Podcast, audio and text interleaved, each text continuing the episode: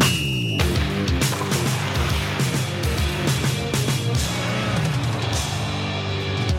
Kotimeisteri on aika liikakauden välikatsaukselle. Puhelinvieraana Helsingin IFKta perkaamassa selostaja J.P. Jalo. Mukana myös meistereiden kuukauden pelaaja HPK-taituri Petri Kontiola. Lisäksi etsimme vastauksia kysymyksiin. Ketkä ovat yllättäneet? Entä ketkä flopanneet? Sporttimeistereinä tuttuun tapaan. Minä Teppo Laakso. Ja minä Julius Sorinen. Ja mehän olemme Sporttimeisterit.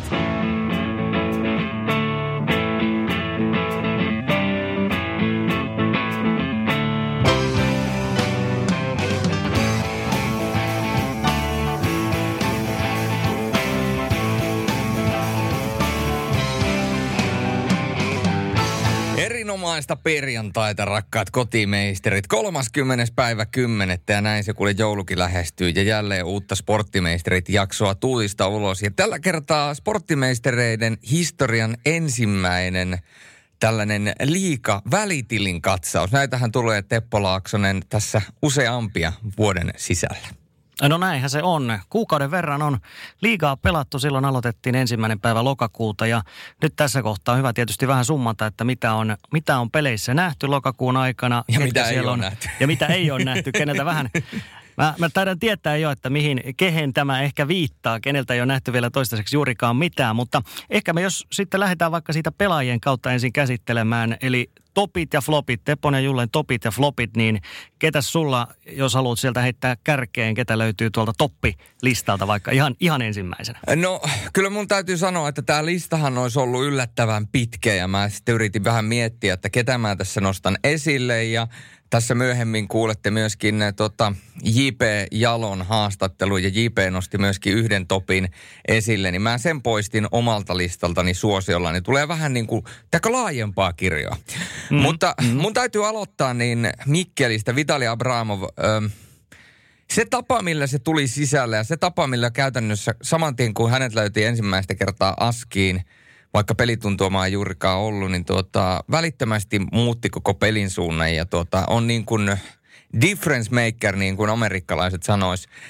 Sitten mun täytyy sanoa tuolta Lukon päästä Aleksi Saarella – se tapa, millä Saarella pelaa, sitä lukojoukkueesta löytyisi varmaan tietysti aika montakin, mutta se tapa, millä tavalla Saarella pelaa todella jämäkkää, yksinkertaista peliä. Ja, ja sitten kun saa paikan, niin ei, ei se hirveästi niin kuin mieti, vaan se pistää kiekon reppuun ja, ja äärettömän nopea. Se nähtiin yhdessä pelissä, kun jätti, onko se TPS vastaan, kun jätti puolustajan kuin Nalli Kalliolle – ja tota, niin kuin totesi. Ja sitten kolmantena mun täytyy toppeihin nostaa Juuso Välimäki, koska se pitkän tauon jälkeen käytännössä ei ollenkaan pelejä viime vuonna loukkaantumisten takia ja sen järkyttävän pitkän tauon jälkeen se tulee jääkiekon SM-liikaan NHL-statuksella toki – mutta pystyy dominoimaan välittömästi ja välillä tekee ihan mitä haluaa ja välillä näyttää siltä, että sillä ei ole pelipaikkaa ollenkaan. Se on sentteri, se on laituri, se on pakki, se liikkuu laajalla alalla. Niin tota, siinä on mun niin kuin kolme tällaista, mitkä äkkiseltään nousi itsellä ö, ylös. Mitä Teppo? Erittäin hyviä. Toi Välimäki oli mullakin kyllä, kyllä tuossa mukana ja siis Välimäkihän on, täytyy sanoa, sehän on vielä suomalaisille liikankin seuraajille hyvin tuntematon kaveri. Muistetaan, että hän lähti aikanaan ennen, ennen kuin ehti liikauransa aloitella edes vielä. Eli on nyt tullut, tullut sitten Pohjois-Amerikasta sieltä ja se on niin tullut tavallaan yllätyksenä, että aha, mikä tämä tämmöinen Välimäki on. Yhtäkkiä ihan huikea kaveri ja, ja tota, tosi hienoa, tosi hienosti on mennyt, mennyt kyllä Välimäellä. Ja tota, mm, oli hyviä nimiä. No tietysti Petri Kontiola on meillä muutenkin tänään esillä tässä lähetyksessä. Niin... Sen takia se ei tuossa mulla listalla ollut, koska hän on nostettu sinne ikään kuin kaikkien yläpuolelle. Kaapin päälle, Kaapin kyllä. Kaapin päälle, kyllä. Kyllä, mutta kuitenkin kun katsotaan miehen ikää ja sitten meilläkin oli silloin kausienakossa vähän mietittiin just tätä, että onko tämä nyt toppi vai floppi, se on, voi olla vähän siinä rajalla. Kyllä se ainakin toistaiseksi on mennyt ihan selkeästi sinne toppiosastoon. Että vielä jos tietysti koko joukkue tuosta alkaisi vielä paremmin pelaamaan, niin, niin vielä entisestään hänenkin, hänenkin merkitys siinä korostus. Ja sitten tota, mm, Tapparasta mun piti nostaa tsekkejä sieltä. Jiris Meikkala ja Mihal Spacek, he ei ole hirveästi, hirveän tunnettuja pelaajia etukäteen. Ja tässä mun mielestä semmoinen nousi esiin, että siis liigassahan on ja SM-liigassa hirveän pitkät perinteet siitä, että ennen hankittiin tsekkipelaajia. Kaikki muistaa Janetskit, Mahuldat ja niin edespäin. Jos mä Kyllä. rupesin luettelemaan kaikki, kaikki Irsivi Koukkale, kaikki tähän perään, Jan Saluun, no sieltä niitä rupesi tulee nyt jo, niin kuin huomaat, niin siinähän tosi pitkät... Sporttimeisterit Coast Czech Republic. Kyllä, tukka kasvoi tässä samalla, kun mä rupesin luettelemaan näitä takatukka. Niin, niin siis hienot pitkät perinteet siitä, että tsekkejä tuli koko ajan sarjaan ja yleensä suuri osa heistä myöskin hyvin pärjäsi. Sitten kun 2000-luvulle alettiin menemään, niin sittenhän se selkeästi hiipu ja siinä on tietysti monia syitä, että sekin se tietysti myöskin omat ongelmat siellä pelaajatuotannon kanssa ja niin poispäin. Mutta nyt, nyt sitten selkeästi jälleen homma on menossa parempaan suuntaan Tsekin liigassa niin kuin nähty. Joukkueet pärjännyt esimerkiksi CHL ja esimerkiksi nämä kaverit ei ollut mulle mitenkään tuttuja, mutta siis erittäin hyvin pärjänneet liigassa. Erittäin hyvin pärjänneet liigassa. Se on ihan päivänselvä asia, että tota, niin kuin – ei, ei käy kiistäminen, etteikö taso olisi, olisi riittävä ja etteikö pystyisi tuomaan pöytää lisää. Mun täytyy näistä topeista sen verran sanoa vielä, että, että yksi nimi, jonka mä tiputin tuosta listalta ää, pois, kun mä että tästä tulee liian pitkä lista, joka mun täytyy kuitenkin vielä mainita toppeihin, niin on Sebastian Stolberg. Mm. Ja se, että minkä, minkälaisista lähtökohdista hän on tullut ää, Frölundaan ja se, se peliajan vähyys ja muu, niin s- sitten pystyy välittömästi olemaan niin kuin kärkipelaaja, pystyy tekemään pisteitä – että, että tuota, Frölundassa ajautui ikään kuin täysin sivuraiteille sinällään, koska to, totta kai onhan se niin kuin selvää, kun miettii, minkälainen nippu Rönnbergillä oli, ja Rönnberg suosii nuoria pelaajia eritoten, koska se on nuorten pelaajien kasvattama Frölunda ja Göteborg. Kaikki sen tietää. Mutta mm. näistä lähtökohdista tuut Vaasaan, ja sitten yhtäkkiä painat melkein piste per pelitahtia, niin e, eihän sitä voi olla nostamatta esille. No ei, ei voi. Ja nimenomaan tämä on ollut yllätys, että hänestä on tullut tämä pistekone siellä vielä. Ja tietysti tästä päästään hyvin, hyvin lyhyellä aasisillalla myöskin sitten hänen maamiehensä, joka löytyy sieltä samasta Vaasan sportista.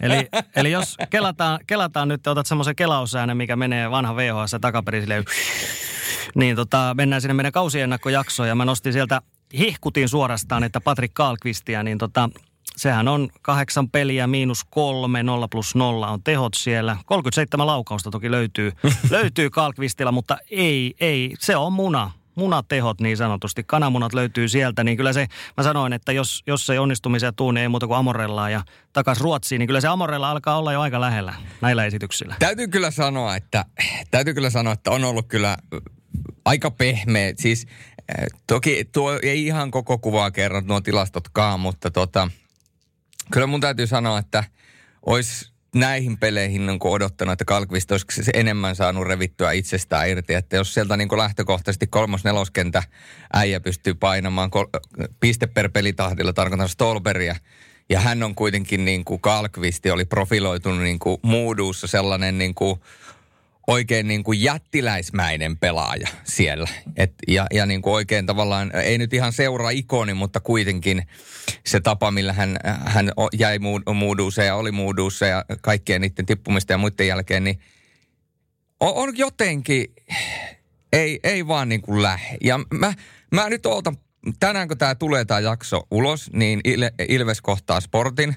Ja Sportti oli Ilvekselle aika vihellinen vastus viikko sitten, niin – en tiedä, olisiko niin, että Kalkvistkin syttyisi. Ken tietää? Mm. Mä vähän, vähän penkasin tota, että mikä siinä, mikä siinä hommassa mättä ja eniten. Sieltä tuli, nousi niin kuin esille tällaiset, että, että siis ylivoimahan on ollut ylivoimassa niin kuin suuri, se on ollut hänellä suuri vahvuus. Muuduussa no sportillahan ylivoima ei toimi. Tietysti se on hänestäkin kiinni, mutta myöskin, että ei siis e, pelikavereilta ei tule sellaista niin kuin rakentelua ja esityötä, että sieltä niin kuin Kalkvistkaan pääsisi loistamaan. Eli se on aina tietysti myöskin pelikavereista kiinni. On, on, on. Miten, miten loistavat oli muudussa, niin, niin tällaista sieltä on ainakin löytynyt. Mutta se on ihan selvää, että jos sä oot joukkueen ykköshankinta, kärkivahvistus, niin et sä voi olla kahdeksan pelin jälkeen nolla plus nollassa. Et sä vaan voi. No ei, ei vaan voi olla. Ja, ja tästä tullaan siihen, että kun puhuttiin näistä flopeista, niin mullahan nousee sitten toisena floppina, niin jo, joku saattaa ajatella, että neljä pinnaa, niin minkä takia, mutta Ilveksen on Romani. Mm, e, kyllä. Eihän se vaan yksinkertaisesti ole sillä tasolla, millä hänen pitäisi olla, kun puhutaan kuitenkin niin kuin sillä, sinällään kuitenkin kärkihankinnasta. Ja nyt kun tiedetään, että tuohon tulee noita uusia pelaajia, koppasta ja heittöniä ja muuta, niin ihan oikeasti siis eh, niin kun sitten jossain vaiheessa, kun Joni Ikonen palaa kokoonpanoon, niin siis jos ei nyt ala niin kuin romanin pojalla homma sykkimään, niin, niin tota, niin mun on niin kuin vaikea nähdä, varsinkaan kun puhutaan niin kuin tuloksentekijän roolista, että mi, missä sen niin kuin paikka Ilveksessä on. Että jos jotain positiivista haetaan, jos jotain mm. positiivista haetaan, niin täytyy muistaa se, että Andre Roman on Ilveksen paras aloittaja. Eli, eli siis, että on siinä niin kuin tietyllä tavalla kuitenkin niin kuin aihiota, mutta, mutta vähän, vähän niin kuin ikään kuin tarvisi enemmän. Kyllä. Ja mulla on yksi tällainen, tämä voi jollekin tulla pienenä yllätyksenä myöskin, mutta itselleni ei. Eli siis sellainen kaveri kuin Ryan Lash, pelikaansista. Jos sä katsot pelkästään pistesaraketta, niin sehän on siis piste per peli. Mutta sitten siellä oli tämä yksi viiden pelin ilta, niin kuin tiedetään. Ja muuten siis mä oon todella paljon nähnyt Ryan viime vuosina niin kuin kymmeniä, ellei satoja pelejä häneltä. Ja siis en, en yhtään niin huonoa kuin mitä toi hänen keskiverto SM suorittaminen on ollut. Että totta kai siinä on vähän semmoinen asetelma koko ajan ollut, että tiedetään hän on ottelukohtaisen sopimuksella ja, ja vähän niin kuin vielä hakee, hakee tuntumaan. Hänellä, hänellä ei ole sydäntä oikeastaan tällä hetkellä siinä mukana. Hän tietää, että heti jos sauma tulee, niin laukut, laukut on niin kuin puoliksi pakattu jo valmiiksi ja näin. Niin, ja tällä hetkellä se kyllä näkyy niin kuin hänen otteessa mun mielestä todella pahasti. On aika niin kuin välillä tuntuu, että on välillä jopa vähän avutonta. Siellä aina niin kuin hetkittäin tulee se niin kuin parasta läshiä. Mm. Mutta se niin kuin ongelma, niin kuin sä tiedät SHL-eksperttinä, niin eihän Ryan Lash hän ei ole semmoinen pelaaja yleensä Frölundassa, että et, kun mietitään kokonaista kautta – niin eihän se ole mikään tällainen väläyttely siellä, väläyttely täällä. Vaan se on niin kuin jatkuvaa jyskytystä. Joo, pisteitä tulee silleen, että sitten kun niitä pisteitä tulee, niin yleensä tulee multipisteotteluita. Jotenkin tuntuu, mm. että se, että Ryan Lass painaa 1 plus 3 taululle tai 0 plus 3 tai 0 plus 2, niin se on niin kuin Ryan Lassin se perusilta. Ei, ei 1 plus 0. Että et, tavallaan sitten kun niitä tulee niitä pisteitä, niitä kanssa tulee, mutta, mutta on, on se ollut on se ollut kaukana siitä tasosta, mitä se parhaimmillaan on Frölundassa ollut. Mutta nyt jälleen kerran tietysti muistetaan se, että ei, ei siinä äh, aina ole kuitenkaan ihan samat äijät ollut vierellä myöskään pelikanssissa, kun minkälaiset sillä on ollut Frölundassa plus se e, yhteinen kemia plus se yhteinen historia, niin on vähän, vähän erilaisempi. Mutta kun mietitään taas tuota ylivoimaa, joka parhaimmillaan toimii aika jäätävästi, niin siinä on, alkaa olemaan sitten taas sitä virtuositeettia, mitä myöskin Lash kaipaa ympärille. Ja ehkä Lash kaipaisi vierelleen ehkä sellaisen pelaajan, joka olisi se niin sanotusti paskaduunin tekijä, teki sen tilan, teki sen ajan. Olisi semmoinen, tiedätkö, oikein kunnon, vanha kunnon grindaaja ja mm. Lashille jäisi silloin vähän enemmän tilaa. Kyllä, kyllä. Mutta mut perusongelmahan se on tosiaan tässä se, että tämä on vaan tämmöinen niin sanottu lomaromanssi, mikä no niin, tulee on, sillä pelikanssilla. Sä tiedät koko ajan, että kohta lähdetään sitten ja sieltä löytyy uusi, uusi sitten, onko sitten ruplia vuollaan vai kruunuja vuollaan vai sveitsin frangeja, niin joka tapauksessa niin sinne, sinne lähdetään heti kun, heti kun puhelin pirisee. Näin se on. Miten sitten Teppo, Ketä sä oot laittanut joukkueisiin topeiksi ja flopeiksi?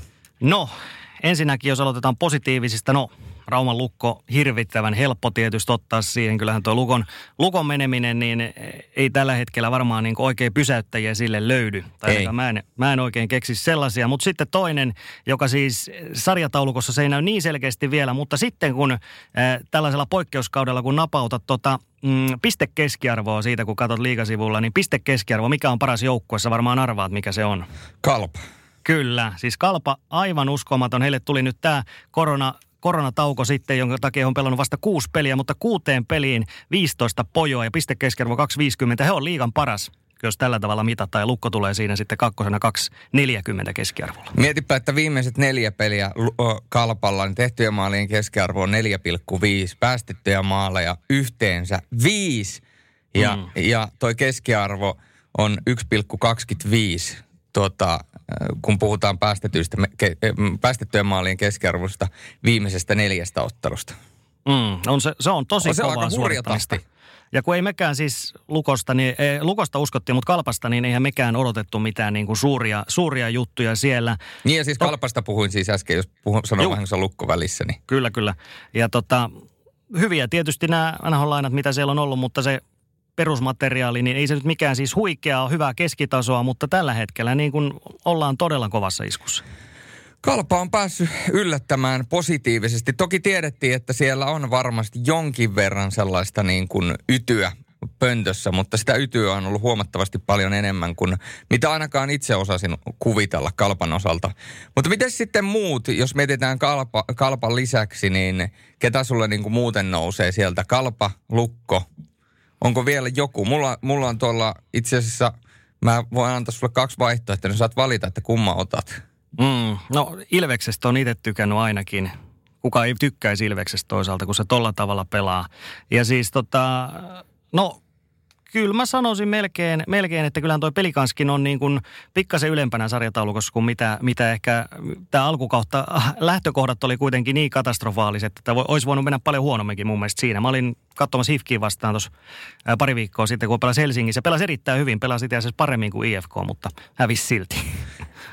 Joo, pelikans on samaa mieltä ja mulle tuota nousee topeiksi, niin vaikka se sijoitus on lainausmerkeissä vasta kymmenes, niin kyllä sportti on, mm. on niin kuin säväyttänyt ja siinä on sellaista tarinanpoikasta. Tietysti vähän välillä tuntuu, että to, toi sportin pelaaminen tällä hetkellä, niin onko se sellaista, että jos pelataan koko pitkä 60 ottelun runkosarja, että kestääkö tuoi ikään kuin paletti 60 ottelua, kun miettii, että se on välillä vähän sellaista, miten se nyt sanoisi, kohtaloa vastaan taistelua ja, ja sitten kun tulee ne harvat paikat, niin isketään. Toki Ilve, Ilvestä vastaan täytyy sanoa, että sport oli todella tyly. Mutta mielenkiintoista nähdä, pitää ehkä odottaa vielä 5-6 kierrosta eteenpäin, niin mä näen, että mihin toi sportti lähtee. Että jat, jaksaako ne jatkaa tuota lentoa vai tuleeko siellä ikä, ikään kuin jossain vaiheessa realismi vastaan. Mutta tähän mennessä on ollut kova ja tietysti S tässä vaiheessa kuuden parhaan joukossa, niin myöskin Poriin nostetaan iso hattu ja nämä NHL-lainat niin on osunut kyllä, voidaan sanoa, että aika nappiin heille. On, on, on. tässä siltä me osattiin vähän odottaakin sitä, että kyllä tämä syksy tulee ainakin ole äärimmäisen hyvä ja, ja muistetaan, että heillä ne on vielä erilaisia, että ne on todennäköisesti myöskin tällaisia jopa pidempiaikaisia lainoja, jos ei, eivät kaverit saa NHL-sopimusta. Mutta sitten tuo floppiosasto, niin mulla oli kaksi joukkuetta siinä, siis HPK, ei pitäisi olla noin huono läheskään mitään. Heillä on yksi kolmen pisteen voitto esimerkiksi siellä vaan. Ja sitten toinen on tämä Turun, Turun murheenkryyni sitten siinä myöskin. Ei ole, ei ole pisteitä tullut hirveästi. Joo, siinä on kaksi tietysti sellaista joukkoa, joista, jolta olisi odottanut enemmän. HPK on, HPKsta täytyy sanoa sen verran, että aika ajoin se peli näyttää hyökkäysalueen hyökkäyspelin osalta yllättävän hyvältä jopa. Eli toisin sanoen niin kuin siellä on ollut aiheita paljon parempaankin pelaamiseen ja, ja näin päin pois. Ja Tepsistä täytyy sanoa ihan samalla tavalla, mutta kyllä sieltä jonkinnäköinen tasaisuus puuttuu. Ja mun mielestä HPK tästä kaudesta – kertoo aika paljon se, että siis eh, tähän kauden aloitushan oli siis heikoin niin kuin käytännössä melkeinpä historian aikana. Eli sieltä ainoastaan yhtä heikko kauden aloitus löytyy, kun mennään 80-luvulle, 84 80, 84, 85. Silloin ainoastaan yksi voitto – koko kaudella tuli silloin kolme voittoa ainoastaan. tota, mm. se, se kausi nyt oli muutenkin aika shaipaa, mutta siis tarkoitetaan, niin, tai historian huonosti on mennyt. Sitten tulee tämä kotiottelu, ää, aivan täydellinen ulospuhallus pelikanssilta ja HPK vie sen peli, peliä puolentoista erän jälkeen aivan miten haluaa. Siihen astihan se oli aika tiukka peli. Pitää muistaa, että pelikanssi johti sitä peliä 2-1. Ja sitten seuraavana päivänä mennään Lahteen ja ihan siis ihan täydellinen ulospuhallus HPKlta. Se oli mun mielestä niin kuin HPK on tämä kausi pienoiskoossa kahdessa päivässä. Siellä on aiheita, siellä on potentiaalia.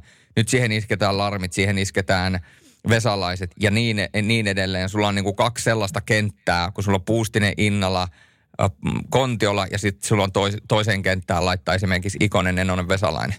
Niin sulla on kaksi sellaista kenttää, et, ja sitten sinne alempiin kenttiin löytyy vielä Tikkaa ja Kainulaista ja muut. Niin sulla on kaksi sellaista kenttää, millä sä pystyt tekemään tulosta, mutta jotenkin muuten se falskaa välillä. Ja en mä tiedä, jääkö sitten esimerkiksi, kun puhutaan puolustajista, niin jääkö Eronen sitten peliä tekevänä puolustajana yksin. Toki Lukkakin on väläytellyt.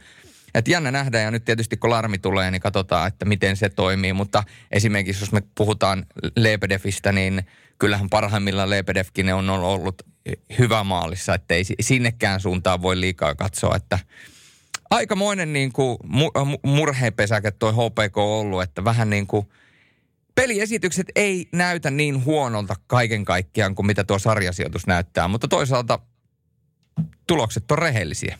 Mm, ne on aina rehellisiä. Se on kuitenkin se viimeinen totuus loppupeleissä. Että miten sitten tuossa TPSstä, niin kyllähän me tiedettiin ennen kauden alkua, että se on aika sekava, sekava soppa, kun mietitään kuinka paljon sitä pelaajaliikennettä on siellä ollut valmennus, kaikki muu mahdollinen mm. on niin kuin mennyt uusiksi ja sitten vielä nämä Uraman lausunnotkin juuri ennen kauden alkua, niin Urama meni itse sitten lyttäämään koko tämän homman ja sanoi, että ei tästä kyllä varmaan mitään tule. Että se, on, se, on, se oli ihan suoraan siitä kummeli-sketsistä. Niin, se on muuten pojat sillä tavalla, että me ollaan hävitty tämä vielä.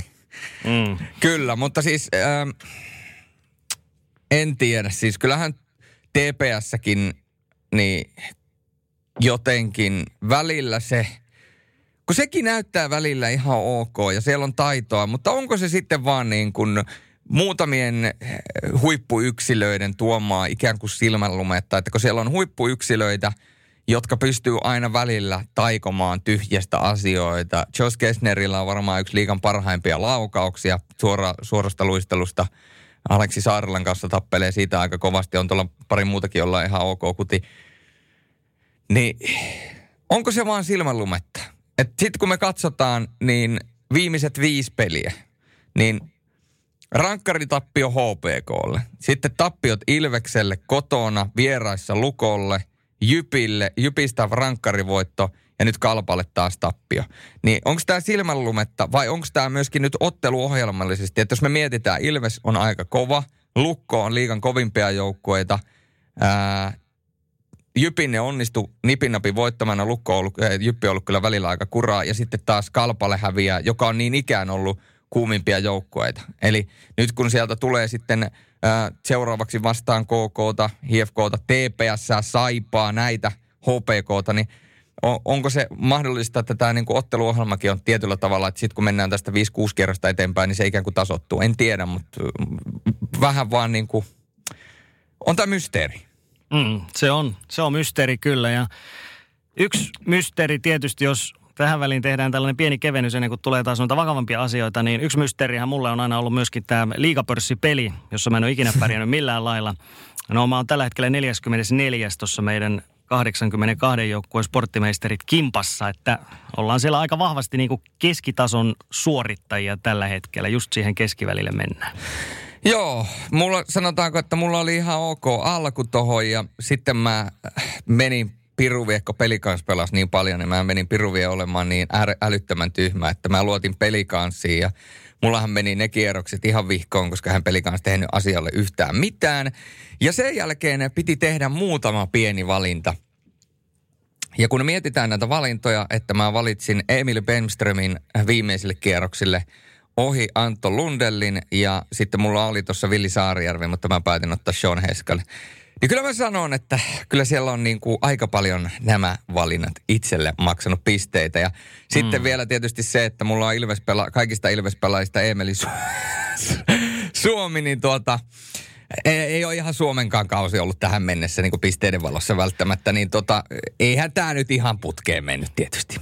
No joo, mutta sä oot kuitenkin, sä oot 13 vielä tuossa kokonaistilanteessa vielä kimpassa, niin ei, ei se nyt niin huonosti ole Ei, mennyt, ei, ei. Mutta mä tunnistan si- tässä nyt vähän tällaista, tähän, vähän tällaista niin kuin yli, ylidramatisointia ehkä. No ehkä joo, mutta tavallaan niin kuin, kun ajatellaan, että pitäisi taistella tuolta, tuolla kärkisijoista, kun siellä kärkisijoilla silloin oli alkuaikoina. Ja nyt mä oon sieltä ikään kuin tasaisesti koko ajan tipahtanut, että ensin olin toinen ja sitten oli viides, sitten oli kahdeksas, sitten taisin käydä jossain yhdentenä toista ja nyt mä oon jo eh, kolmastoista, niin mä en tiedä sitten, että onko tuolla sitten siellä Jukka Vuori, Aleksi Laitisen, Tepu Salmisen ja muiden niin joukkueet, niin alkaako pyyhkimään ohi, koska siinä on kuitenkin, mulla on tällä hetkellä pisteitä on 572.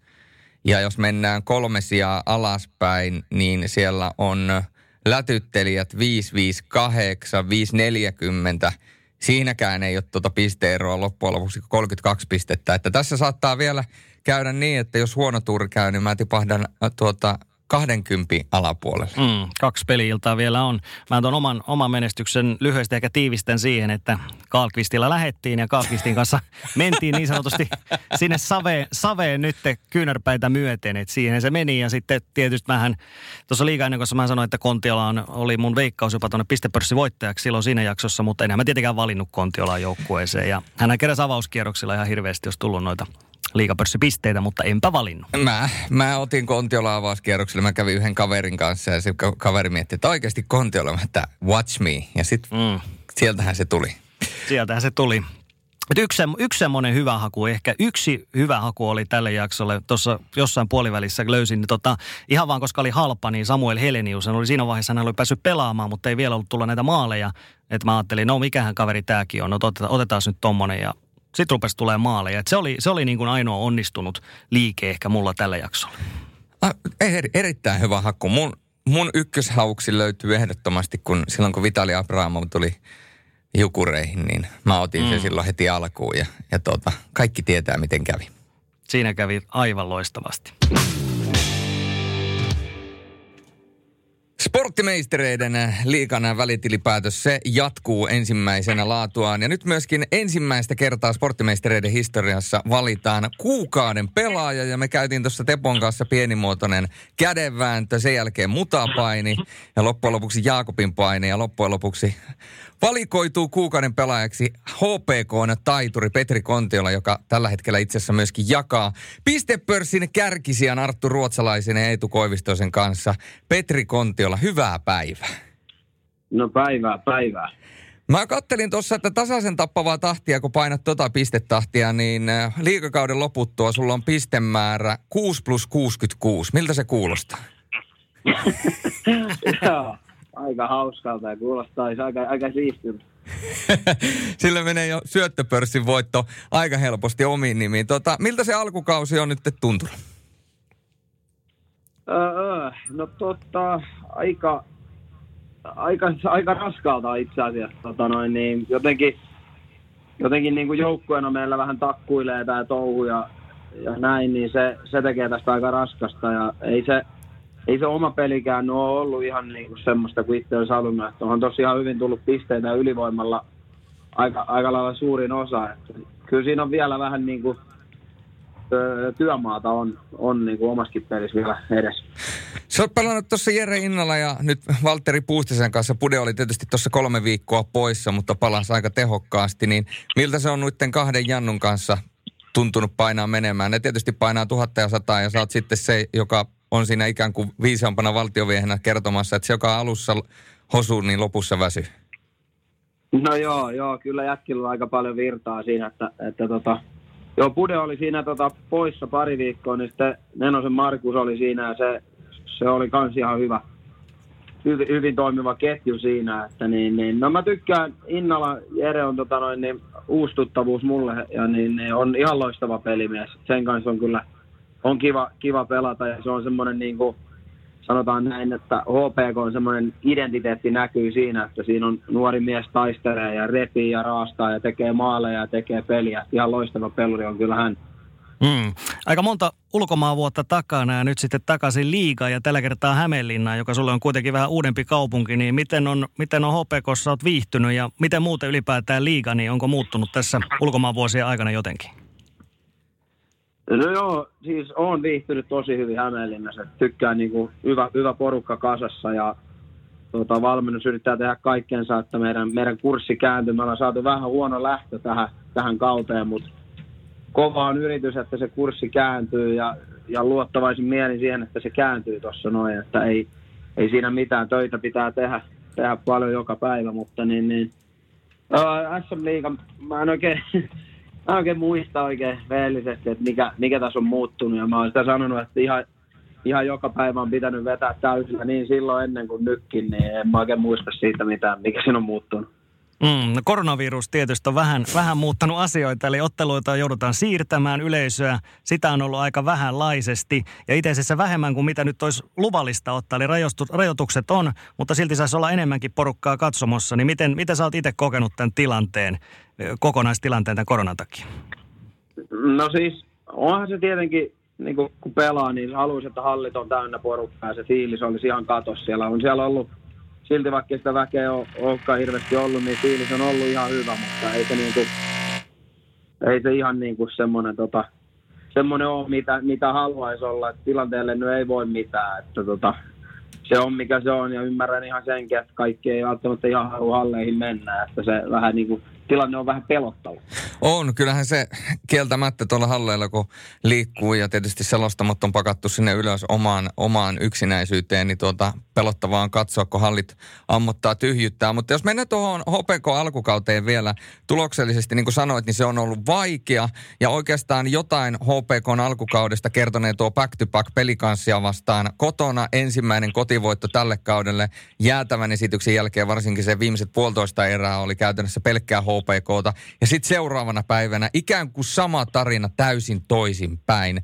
Voiko, tää, voiko sä kokea, jos mietitään niin kuin kokonaisuutena, niin yleensähän puhutaan, että menestyvillä joukkueilla tarvii olla jotain vaikeuksia, jotta voidaan kasvaa yhtenäiseksi. Niin voisiko tämä olla joku sellainen kokemus, mitä te tulette tarvimaan sitten ehkä myöhemmin keväällä?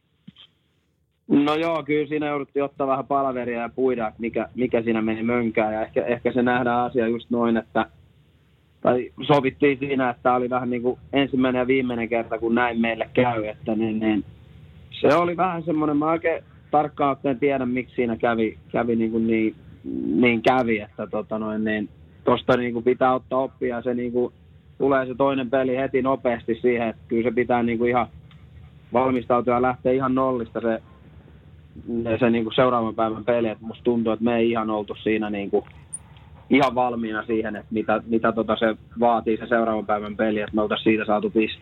Tiilikainen sanoi itse, että ennen sitä kotipeliä nimenomaan pelikanssia vastaan, niin oltiin laitettu asiat pöydälle ja oltiin löyty faktat tiskiin, että tämä meidän pelissä mättää. No, sitten tuli se yksi hyvä peli ja sitten tuli huonompi peli. Oliko ne samoja asioita, mitkä siinä jälkimmäisessä pelikanspelissä mätti, mitä oli alkukaudella, vai tuliko siellä kenties jotain ihan uutta?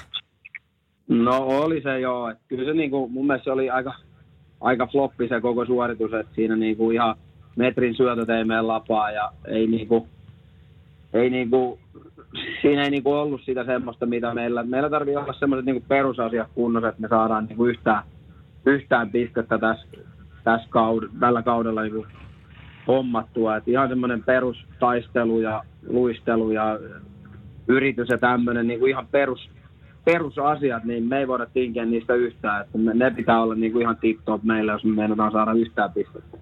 Mm. Liikassa aika paljon nähty NHL-lainapelaajia, he on värittänyt tätä kautta. Ja HPKlle nyt on tulossa myöskin kovia nimiä sinne mukaan. Emil Larmi ja Kristian Vesalainen. Toki Jared, Jared McIsaac loukkaantui ja lähti sitten poiskin päin. Mutta millaisia odotuksia näille, näille uusille kavereille, Larmi ja Vesalainen? No ei nyt ehkä ihan liikaa lyödä, lyödä tuota painetta niistä. Totta kai on kova, kovat pelaajat on, on kyseessä, mutta kyllä tässä niin kuin jokainen joutuu kantaa kortensa kekoon, että niin, niin, ei, ei välttämättä voi olla sillä, että tämä pariajaa tulee ja muut heittää niin kuin vaihteen vapaalle. Ei se missään nimessä mene niin, että saatiin hyvät pelaajat ja totta kai niin kuin vahvistaa meidän joukkuetta ja saadaan vähän kilpailutilannetta kiristettyä tuossa niin kokoonpanon suhteen. Että on kaksi hyvää pel- peluria tulee, mutta jokaisen tarvii kumminkin tehdä ne omat hommat. Että ei, tää niin kuin, ei, ei välttämättä ihan kaksi äijää pelasta tätä hommaa. Teillä on nyt tulevana viikonloppuna tuplapeli viikonloppu jälleen kerran. Perjantaina ensin kotona Helsingin IFK ja lauantaina sitten vieraissa Saipa. Voidaan sanoa, että kaksi hyvin erityylistä joukkuetta, kaksi hyvin erilaisessa tilanteessa olevaa joukkuetta. Millä mietteen, kun miettii tämän teidän lyhyen historian tältä kaudelta, niin millä mietteen tähän tuplaviikonloppuun te olette matkaamassa? No nyt on taas niin kuin reeniviikko takana ja tota noin, niin valmistauduttu viikonlopun kamppailuihin, niin lähdetään ihan nöyrin mieli ja mennään niin kuin tavallaan peli kerrallaan ja näitä kliseitä, mitä, mitä, mitä näissä hommissa sanotaan. Että kyllä se tota, lyödään kaikki tiskiin perjantaina ja sitten huilataan ja lauantaina uudestaan kamppaillaan, että tota, ei siinä sen kummempaa. Että me ollaan nyt päästy treenaamaan hyvin ja lyö, tota noin, niin vähän niitä ongelmia yritetty lyödä, lyödä sillä kasaan, että niitä ei tulisi enää, niin katsotaan mitä menee.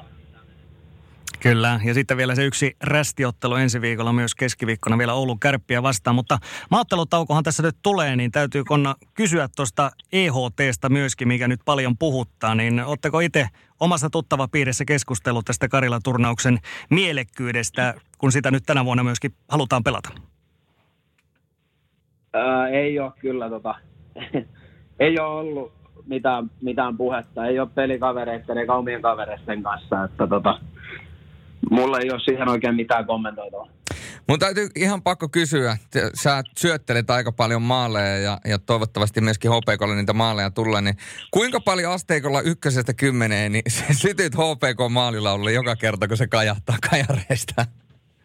On, se on siis se on ihan mahtava laulu, että tota, mun, mun vanhempi poika on siinä iässä, että se ymmärtää niin kuin näitä lauluja sun muita, niin meillä se on ihan kotonakin ihan päivittäin, että poika on innostunut nyt, nyt tämän tota, SM Liigan paluun myötä jotenkin yhtäkkiä tosi paljon jääkiekosta ja tota, meillä pelit jatkuu kotona ja se, se pitää se laulu soida taustalla, että nyt on vähän, vähän tota, koitettu laittaa vähän muidenkin joukkueiden lauluja, mutta se, se kerhon laulu on jotenkin, mikä on myös näköjään pikkulasten mieleen. Eli ensimmäiset sanat, mitkä sä aamulla kuulet on, että isi ja vastustaja hassuttelee HPK. Suurin piirtein näin. Ja tota, siihen vielä sitten kun on pelipäivä, niin se lähettää mut matkaa sillä, että tänään pitäisi tulla sitten maaleja. Että se haluaa kuulla sitä laulua. Hei, tähän loppuun vielä pakko kysyä. Tietysti tässä on aika paljon tapahtunut vuosien saatossa nimenomaan SM Liiga osalta, mutta millaisena sä tällä hetkellä näet tämän lyhyen läpileikkauksen jälkeen SM tason? Että missä SM Liiga tällä hetkellä menee? Tietysti nhl lainat ehkä vähän vääristää tilannetta, mutta kokonaisuutena kuitenkin.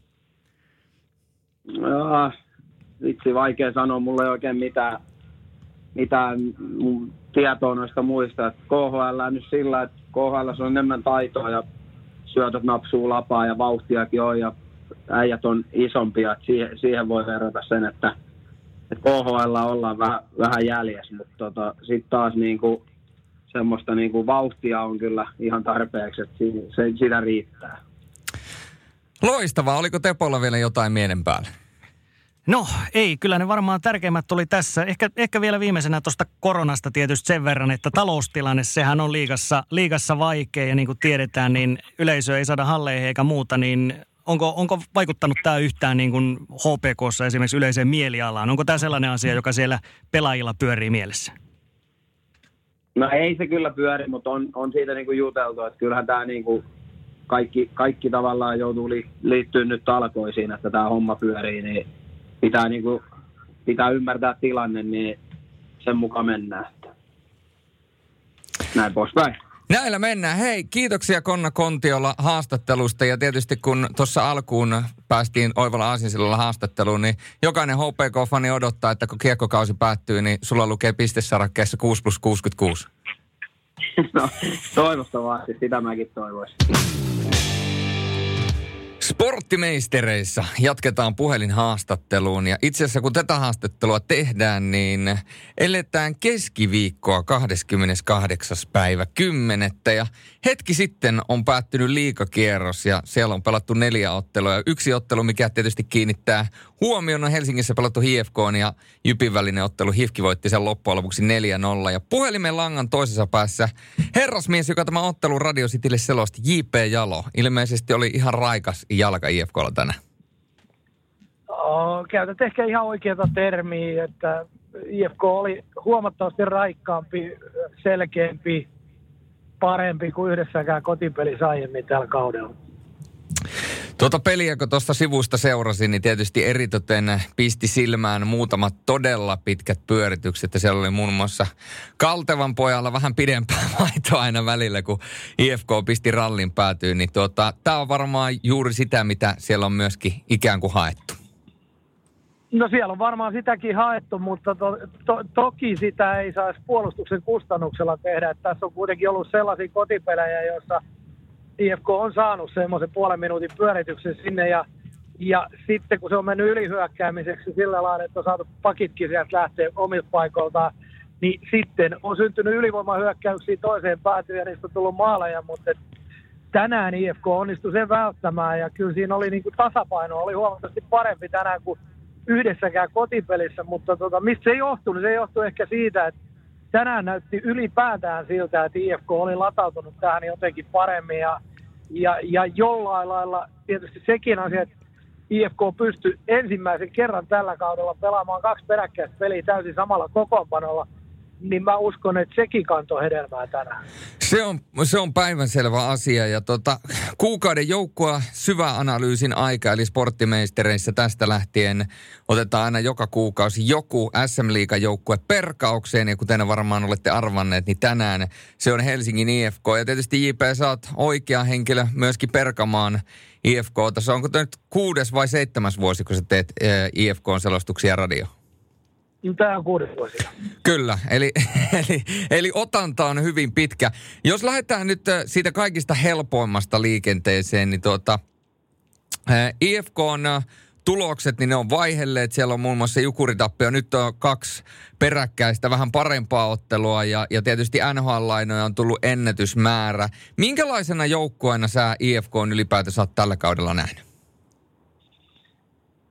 Äh, on on vaikea kuvailla yhdellä sanalla tai kahdella tai kahdella kymmenelläkään, mutta eh, se on ensinnäkin se on toi pelaajan materiaali, mikä IFKlla tällä hetkellä on, niin, niin se, se, sen potentiaali on siis todella kova, mutta se ei tarkoita sitä, että IFK pelaaminen olisi ollut sillä tasolla tähän mennessä, mitä tuolla joukkueella – pystyisi pelaamaan. Toki pitää huomioida se, että sieltä on ollut se kymmenkunta pelaajaa koko ajan telakalla, joka taas on niin kuin, äh, aiheuttanut moni kerrannaisvaikutuksia, että et, kun asiat lähtee pieleen, niin ne lähtee pieleen. Et, et, et, että tota, äh, mutta kyllä mä sanoisin, että IFK on tämän päivän pelaajamateriaali, rosteri on sitä luokkaa, että IFK pitäisi ilman muuta taistella mitaleista ja kyllähän se on muutamassa ottelussa näkynyt, että tuossa joukkueessa on paljon potentiaalia ja, ja se on niin kuin ennen kaikkea vierasotteluissa realisoitunut, mutta ei kotiotteluissa ennen tätä ollut. Niin, tässähän tietysti yhtenä isona asiana ollut nämä NHL-lainat ja oikeastaan se koskettaa kaikkia joukkueita, jotka ovat niitä ottaneet, että mikäli sikäli, jos NHL alkaa, leirit alkaa, niin aika monesta joukkueesta lähtee aika paljon pelaajia pois, mutta jos lähdetään vetämään tavalla tavalla niin kuin ne överisti ja mietitään optimistisesti, että NHL ei alkaiskaan, koska tilanne Yhdysvalloissa näyttää vähintäänkin epäilyttävältä, niin tuo IFK-joukkue, kaikki pelaajat terveenä, niin, niin si, siinä on pikkaraisella muuten palapeliä, mitä pyörittää. No siinä on, ja siinähän on silloin sellainen niin kuin, äh, sadan tai tuhannen, pala, tuhannen palan pusle, jos sulla on 1200 palaa, jotka pitäisi kaikki saada siihen samaan kuvaan mahtumaan, se on aika vaikeaa. Se on aika vaikeaa. Yksi sellainen asia, mikä puhututtaa IFKssa joka ainoa vuosi, en muista milloin viimeksi ei ole puhutta, puhuttanut, nimittäin loukkaantumiset, niitä on aivan järkyttävän paljon koko ajan, joka vuosi. Eri pelaajia tulee eri ympäristöistä, erilaisista valmennuskulttuureista, erilaisista sarjoista ja siitä huolimatta tuntuu, että, että aina sama laulu jatkuu. Kuinka isona osana tämä on IFK-perhettä. Kuinka paljon tästä puhutaan? Kyllä siitä on aika paljon puhuttu ja, ja musta tuntuu, että siihen kiinnitetään huomioon. Siitä, siitä on tullut niin kuin tavallaan vähän semmoinen ylitärkeäkin juttu ja, ja tota, totta kai se on sitä, koska kyllä se, että sulla on, on, on aina niin kuin 60 pelaajaa sairaslistalla, niin niin kuin mä tuossa alkuun sanoin, niin sehän on sellainen, sellainen juttu, joka aiheuttaa sitten niin kuin hyvin monennäköisiä semmoisia epämiellyttäviä, epämiellyttäviä jatko, jatkotarinoita, että et, tota, sitten joudutaan tekemään nopeita hankintoja, jotka ei välttämättä aina mene ihan putkeen. Se rikkoo joukkueen dynamiikkaa, kun sinne tulee jatkuvasti uusia pelaajia ja, ja sitten ei pystytä pelaamaan ylivoima-alivoimapeliä samoilla pelaajilla – ketjut vaihtuu niin kuin illasta toiseen ja siinä on paljon kaikkea tällaista. Plus lisäksi se ehkä suurin asia on se joukkueen semmoinen henkinen hyvinvointi, joihin tällaiset asiat vaikuttaa ihan älyttömästi.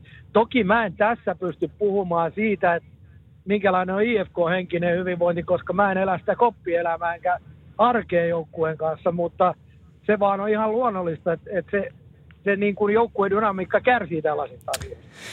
Kun puhutaan Helsingin IFKsta, puhutaan järjettömistä odotuksista ja välillä myöskin ihan järjettömistä vertailukohdista. Emil Pemström on yksi sellainen pelaaja, joka on, no se tiedettiin äärettömän kova maalinen tekijä. Jotkut ovat verta- verranneet jossain tapauksessa jopa Patrick Laineeseen, eikä nämä vertaukset nyt ihan tuulesta temmattuja veto ihan hirveä. Nyt on neljä ottelun maaliton putki menossa. Joko on saatu kriisi aikaiseksi?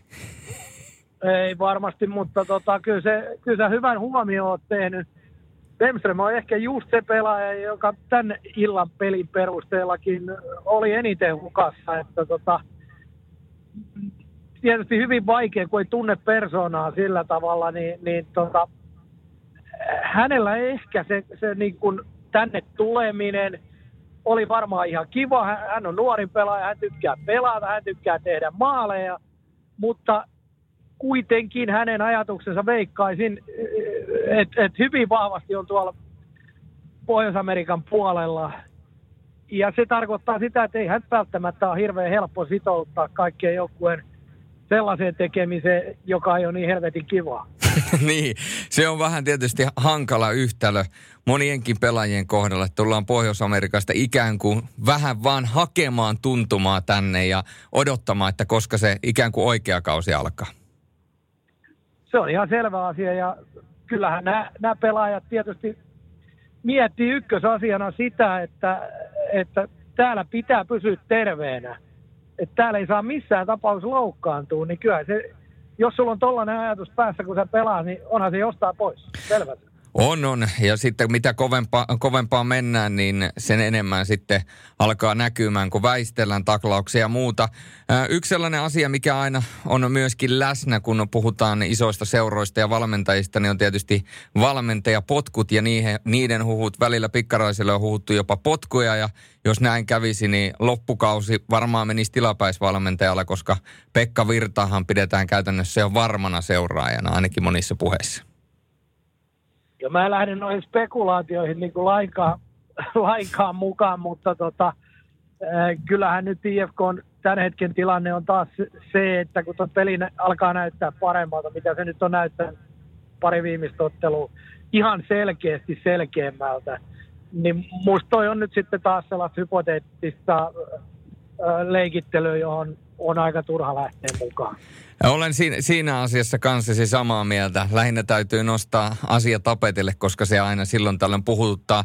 Nyt pari peliä toden totta on mennyt paremmin ja täytyy sanoa, että kun aina yritetään joukkuetta nostaa esille, ja on vähän niin kuin, että tärkeintä, että joukkue voittaa, mutta kun puhutaan yksilöistä, jota IFK on tällä hetkellä täynnä, jos tuota nimilistaa katsoo, niin siinä saattaa jollakin junnulla tulla huono olo, kun katsoo, että jaa, lähden seiskapakkina seuraavana, kerra, seuraavana viikonloppuna pelaamaan Tamp- äh, tota Helsinkiin nuita vastaan. Mutta Anton Lundel, äh, mun täytyy sen verran alustaa, että viime kaudella mä muutamaa äh, poikkeusta lukuun ottamatta en nähnyt Anton Lundelilta taikatemppuja. Mä näin sellaista perusvarmaa grindaamista, näin hyvän potentiaalisin pelaajan, mutta mä en nähnyt sitä potentiaalia niin kuin ulosmitattavan, mitä siitä on puhuttu. Mä en nähnyt sitä, mitä siitä puhutaan, mutta nyt kun tämä kausi on käynnistynyt, niin sieltä on puolen vuoden äh, tauon jälkeen, niin sieltä on kuoriutunut pelimiehestä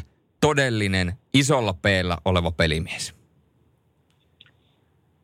Se harppaus, minkä Lundell on tehnyt kesän aikana omassa luistelussaan – niin se on ihan järjetön. Se luistelu on tällä hetkellä, se on, se on sellaista täydellisyyttä hipovaa.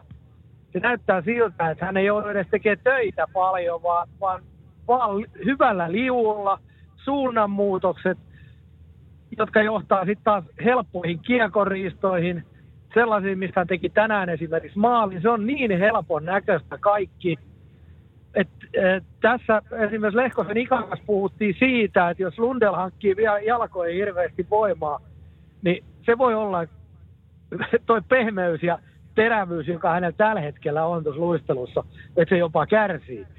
mutta tota, se on niin täydellistä tällä hetkellä se hänen liikkumisessa. Ja sitten kun hänellä on kuitenkin ögaa, niin, niin kyllä se, että hän on nyt tehnyt ö, kolmeen peräkkäiseen peliin seitsemän maaliin, ei se ole mikään ihme. Tässähän kävi niin, että Lundella aloitti Jyväskylässä kauden maalin tekemisen heti ensimmäisessä pelissä. Oli täysin kuningas siinä ottelussa. Sen jälkeen tuli sitten tämä tää tota draftihässäkkä, joka varmasti vei nuoren miehen ajatukset jo senkin takia, että kaikki mediat oli hänen kimpussaan kaksi viikkoa tai puolitoista viikkoa. Ni, niin sen jälkeen siinä oli sellainen vähän vaikeampi aika, hän oli kaksi peliä vielä loukkaantuneena. Ja nyt kun hän tuli sieltä takaisin, niin nyt hän on taas aivan järjettömän hyvässä vedossa. Sitä on niin kuin, jos vähäkään haluaa katsoa jäällä jotain ää, esteettistä, niin Antto Lundeli pelaa tällä hetkellä. Mun on, täys, mun on pakko olla samaa mieltä. Olisi hullu, jos sen olisi samaa mieltä. En halua ottaa Saipalta mitään pois, mutta se yksi maali Saipaa vastaan, kun se lähti, lähti painamaan sitä keskikaistaa pitkin, niin se näytti siltä, kun Antto Lundell olisi pelannut korttelikiekkoa.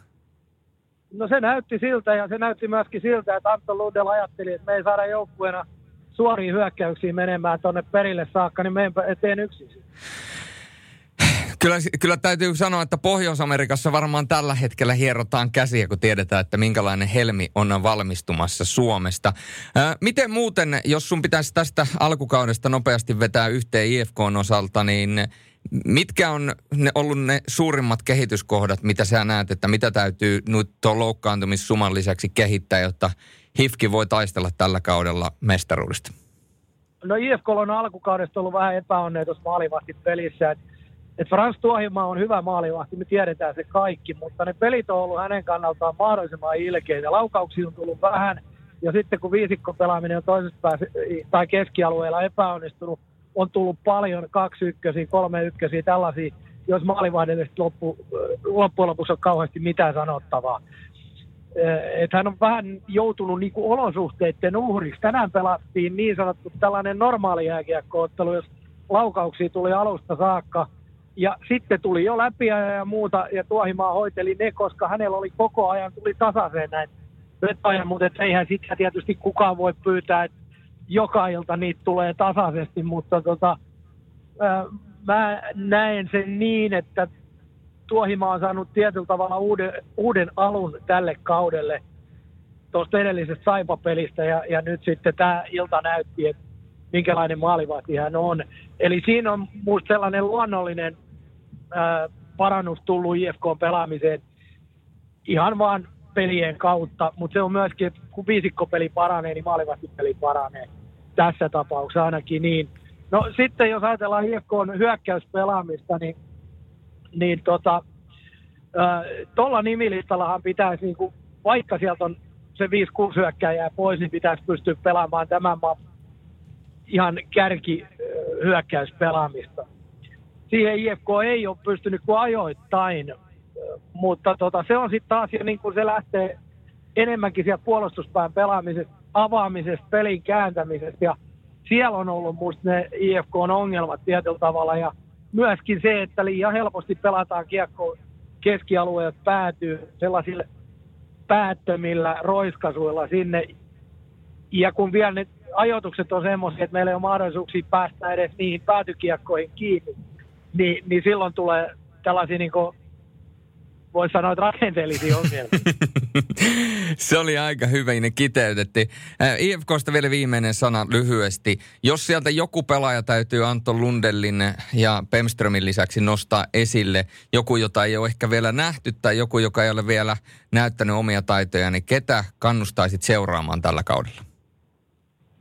toi on vaativa kysymys näin äkkiseltä. Mulla olisi varmaan ollut joku vastauskin, että mä pelaan aikaa, jotta mä keksisin jonkun, mutta se on ihan selvä, että ei tässä yhteydessä pidä mitenkään jättää sanomatta kapteeni Sallisen, Jere Sallisen nimeä, Totta. joka kuitenkin on, on niin kuin pelaaja, joka pelaa vaikka lähtisi Hongkongiin pelaamaan tai ihan minne tahansa, tai NHL tai minne vaan, niin hän pelaa sen sata aina – ja minkälaisissa olosuhteissa, minkälaisten kavereiden kanssa tahansa. Siinä on jotakin niin, kuin niin sellaista peruskapteeniutta ja, ja joukkojen johtamista edestä. Että et ei voi kuin ihailla. Se on musta must niin kuin aivan, aivan mieletöntä. Mutta sitten niin kuin, jos mä haluaisin jotakin nähdä sellaista, mitä mä näin viime kaudella, niin on Sebastian Dykin herääminen. Kymmenen peli on mennyt lähes 70 laukausta, ei, ei mitään pitki seiniä lähtee. Hän on ehkä joutunut tuossa olosuhteiden uhriksi siinä mielessä, että joukkueeseen onkin tullut näitä NHL-lainoja ja hänen piti olla ykköskorin jätkä tällä kaudella, mutta hän on nyt tavallaan nostanut itsensä sinne kakkoskoriin ja se näkyy jollain lailla turhautumisena ja siinä, että hän ei tee sellaisista paikoista maaleja, mistä hän viime vuonna pisti kovalla prosentilla kiekko sisään. Että tota, siinäkin on semmoinen vaan niin kuin mielenkiintoinen seuraamisen kohde. Ja, ja, ja sitten jos ää, jotain haluaisi tälla, tällaista niin yllätyskorttia, niin musta Miro Väänänen voi olla semmoinen, että jos hän saa harjoitteluun oikeita elementtejä ja hiukan jonkinnäköistä terävyyttä tuohon, niin hänet voi kehkeytyä aika kova pelaaja. Kiitoksia tästä IFK-paketista ja mennään tässä lopuksi vielä Leijoniin ja EHT-turnaukseen. Nimittäin tuossa EHT-turnaus lähenee ja Jokereista ehkä pelaajia mukaan, muuten KHLstä ei tule eikä NHL-lainoja jo pelkästään sen takia, että Jukka Jalonenhan kertoi, että, että ei ole mitään järkeä ottaa pelaajia mukaan, jo, jotka, joita ei ole mahdollisuus hyödyntää MM-kisoissa, koska on oletettavaa, että jos sarjat jatkuu ja AHL ja NHL jatkuu, niin silloin nämä NHL-lainat pelaavat omia sarjojaan silloin keväällä. Mitä ajatuksia sulla on tuosta tulevasta turnauksesta? Ainakin fanit on jopa äänestäneet jopa jaloillaan, että ei välttämättä edes kannattaisi järjestää koko turnausta. Tietysti aika monimuotoinen kysymys. No se on tietysti kysymys, jos lähdet niinku sitä selvittämään, että kannattaisiko tai onko järkeä tai jotain muuta – niin musta se on mun asemassani, kun mä olen selostaja, niin, niin mä en lähde edes spekuloimaan sillä ajatuksella, että onko se järkevää tai ei. Se järjestetään se turnaus ja mä menen selostaa. Se on niin kuin siinä, mutta tota, äh, jos mä ajattelen tätä Jalosen linjausta näistä NHL-pelaajista, niin mä olen sitä mieltä, että se on jälleen kerran Jukka Jalosen täysin oikea linjanveto. Niin, Jukka Jalonen harvoin tekee vääriä linjanvetoja tai semmoisia, mistä kukaan jälkikäteen ainakaan viimeisen kolmen neljän vuoden aikana olisi voinut sanoa, että Jukka Jalonen on tehnyt asioita väärin. Eli fiksuus kannattaa. Ää, pystytkö sä JP paljastamaan tarkemmin, minkälainen kokonaisrooli sulla on tuossa Discoverin kiekkopaketissa? EHT ilmeisesti Suomen ottelut, mutta onko sä sitten mukana ilmeisesti myös nuorten ja naisten MM-kisojen lähetyksissä? Naisten MM-kisoissa mä en ole, nuorten MM-kisoissa olen kylläkin. Pystyykö yhtään raottaa, että mikä se kokonaiskuva on, mitä tuut Discoverilla tekemään? Sä teet tämän, mulle aika vaikea, koska mulle, mulle se on aika yksinkertaista. Kokonaiskuva on se, että mä selostan. Erittäin hienosti diplomatisoitu vastaus. Miten sitten, onko ollut vielä puhetta noista 2022 ää, olympialaista? Sillä oli puhetta, että, että kerrottiin, että semmoisetkin on mahdollisesti kalenterissa, mutta tota, ei niistä ole ollut sen enempää, koska kyllä tämä nyt on muutenkin tämä koko maailma siinä, että katsotaan nyt viikko kerrallaan maksimissaan eteenpäin. Et ei, ei, ei ruveta haukkaa kyllä niin kuin happea liian pitkältä. Loistavaa. Tässä täytyy vielä loppuun sanoa, että tota, meillähän kuukauden pelaajaksi valittiin Petri Kontiola. Toki muitakin vaihtoehtoja olisi voinut olla. Esimerkiksi Juuso Välimäki on pelannut erinomaisesti ää, Ilveksessä ja muuta. Niin tähän loppuun vielä, niin sun mielestä tämän liikakauden suurin positiivinen yllättäjä ja suurin pettymys? Ai nyt sä heitit kyllä hirveän pahan tähän. Mitä vain äkkiseltään tulee mieleen? Ähm, no joo, suurin yllättäjä, ehkä se on, suurin yllättäjä mulle on kyllä ollut Juuso Välimäki. Että tota, ei, suurin yllättäjä on mulle Eetu Koivisto. Hyvä haku. Joo, Eetu Koivistoinen, ei, ei sen takia, että mä oon pitänyt häntä hyvänä pelaajana aina, mutta se, että hän on tehnyt seitsemän maalia tähän mennessä, niin se on big surprise. Miten sitten toi negaatiopuoli, kuka, kuka tai mikä nousee esille semmoinen, joka on vähän niin kuin yllättänyt, että oho, että ei tämä nyt ihan näin pitänyt olla? No kyllä mä tässä kohtaa sanon ihan suoraan, että, että Sebastian Dyk on mulle ollut suurin pettymys, mutta tota, se on ihan ymmärrettävää. Mä uskon, että hän tulee sieltä vielä, mutta, ja, ja se on, se on niin kuin, se on niin kuin mä sanoin, se on ymmärrettävää. Se on monien tapahtumien tällainen ikävä lopputulema. Loistavaa, kiitoksia. Täytyy nostaa hattua. Tuo on todellisen ammattimiehen merkki. Vaikka olet osa IFK-perhettä ja IFK on pelejä selostet, niin monestihan yritetään viimeiseen asti pitää oma pesä puhtaana. Mutta pystyit silti oman koiran nostamaan tapetille silloin, kun aihetta kritiikkiin oli. Niin, mä oon nähnyt tämän selostajan työn semmoisena, että pitää olla rehellinen sille, mitä näkee. Siinä aina yhtä legendaarinen radio, jääkiekko ja TV-selostaja. J.P. Jalo. Kyllähän J.P.llä on ja aina fiksua sanottavaa, kun hänelle soittaa. J.P. on myöskin aikoinaan mentoroinut minua, niin kuin meidän kuuntelijat tietää, tulemaan paremmaksi urheiluselostajaksi. Ja toivottavasti oppi on mennyt perille. Mutta tästä opitaan sitten eteenpäin, nimittäin korona on aihe, mistä puhutaan edelleenkin. Ai mikä? Mikä se on? En mä tiedä, joku tällainen. On olut ilmeisesti. Niin, niin tota, koronasta puhutaan ja tota, Koronahan on tuonut nyt useita muutoksia otteluohjelmaan liikassa ja tietysti aiheuttanut päävaivaa. Se on aiheuttanut sen, että Cristiano Ronaldo oli esimerkiksi jalkapallon puolella poissa isosta otteluista ja kaikkea muuta, joten tämä on vaikuttanut urheilumaailmaan. Ja tietysti kun mennään Keski-Suomeen, niin dramaattisinhan oli tietysti se, että Jypillä YT alkoi ja sitten myöhemmin Tirkkonen ja Santanen lomautettiin jouluun asti. Ja nämä on vähän sellaisia asioita, että että kun mietitään, että lomautetaan kesken kaiken, niin mietitään, että ne on nyt jouluun asti poissa – niin vaikka tämä onkin lainausmerkeissä vain lomautus, niin mä en jotenkin jaksa uskoa, että he yhtäkkiä ponnahtaisi sieltä sitten tammikuussa takaisin tuota ruoriin. Että no niin, jatketaan siitä, mihin jäätiin. No kyllä, siis alun perin kun tämä tieto tuli siitä, niin mäkin kysyin sitten, että onko tämä niinku joku vitsi olevina, että valmentajat lomautetaan. Että mikä juttu tämä nyt on, mutta sitten tietysti hyvin nopeasti siellä ale, alettiin kaivelemaan vähän, vähän taustoja ja sieltähän se selvisi tosiaan, että tässä oli, oli myöskin mukana, mukana tämä, että vähän, vähän nyt päästään niinku Tirkkosesta ja Santasesta tavallaan kevyemmin ehkä eroon. Mutta siis tilanne on tietysti vaikea nimenomaan talousmielessä ja he ei ole mitään halpoja kavereita, niin – tietysti sen, se pitää jossain määrin ymmärtää ja sitten näinhän Jypä ainakin kertoo, että siellä on, on tarjottu tätä palkanalennusta heille, mutta valmentajat taas ei ole siihen sitten taas suostunut, niin vähän tällainen pattitilannehan tästä tuli, mutta ei tästä hirveän hyvä maku kyllä kenellekään varmasti jää. No ei, ja sitten kun miettii Jyppiä muutenkin, nämä viime vuodet on ollut aikamoista tuota, hyrskymyrskyä ja – siellä on aikamoinen, voidaan sanoa, että vastatuuli ollut heti oikeastaan Lauri Kevi, äh, Kevi, Lauri Merikiven palkkaamisesta lähtien. Että tietysti hetkeksi aikaa Tirkkonen, Tirkkonen sai oman laivansa oikeaan suuntaan ja Jyp oli parhaimmillaan Tirkkosen jossain kohtaa äärettömän hyvä. Kiitoksia eritoten Eetu Laurikaisen ja Julius Nättisen, mutta tota, jos joku katsoi tuossa toissa päivänä tuon Jyp IFK-pelin tai Hifki Jyp-pelin, niin tota, kyllähän se aika surullisen näköistä Jypin pelaaminen paikkapaikoin on. Että kyllähän se näkyy myöskin pelaajistosta, vaikka se ei saisi näkyä, niin ollaan nyt rehellisiä. Kaikki on ihmisiä.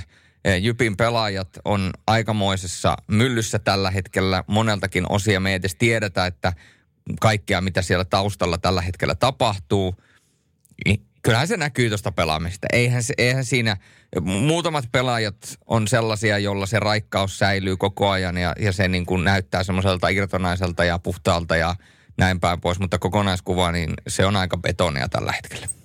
Mm.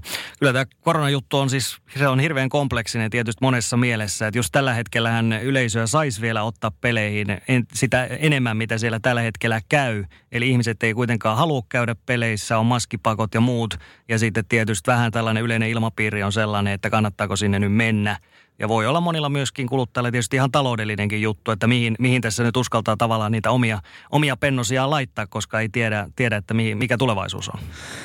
Niin, just näin. Ja sitten toinen, toinen sellainen jo, organisaatio, joka tässä on ikään kuin jäänyt ehkä vähän pienempään, pienempään keskusteluun tässä vaiheessa, niin on Lappeenrannan Saipa – Siellähän saatiin tulee areena, areena-kysymyksellä vihdoin viimein ratkaisu. No se ei tule keskustaan niin kuin moni olisi halunnut, mutta se taitaa tällä hetkellä se, että minne se areena rakennetaan olla pieni juttu, kun sielläkin YT painaa päälle ja kun katsoo vielä Saipan suoritustasoa tällä hetkellä, niin kyllä siinä on toinen seura tällä hetkellä, joka on aika surullisessa tilassa ja ja jos tämä jatkuu samankaltaisena, niin tämä meno, niin kyllähän tässä alkaa jossain vaiheessa näitä samankaltaisia uutisia tipahtelemaan sieltä sun täältä.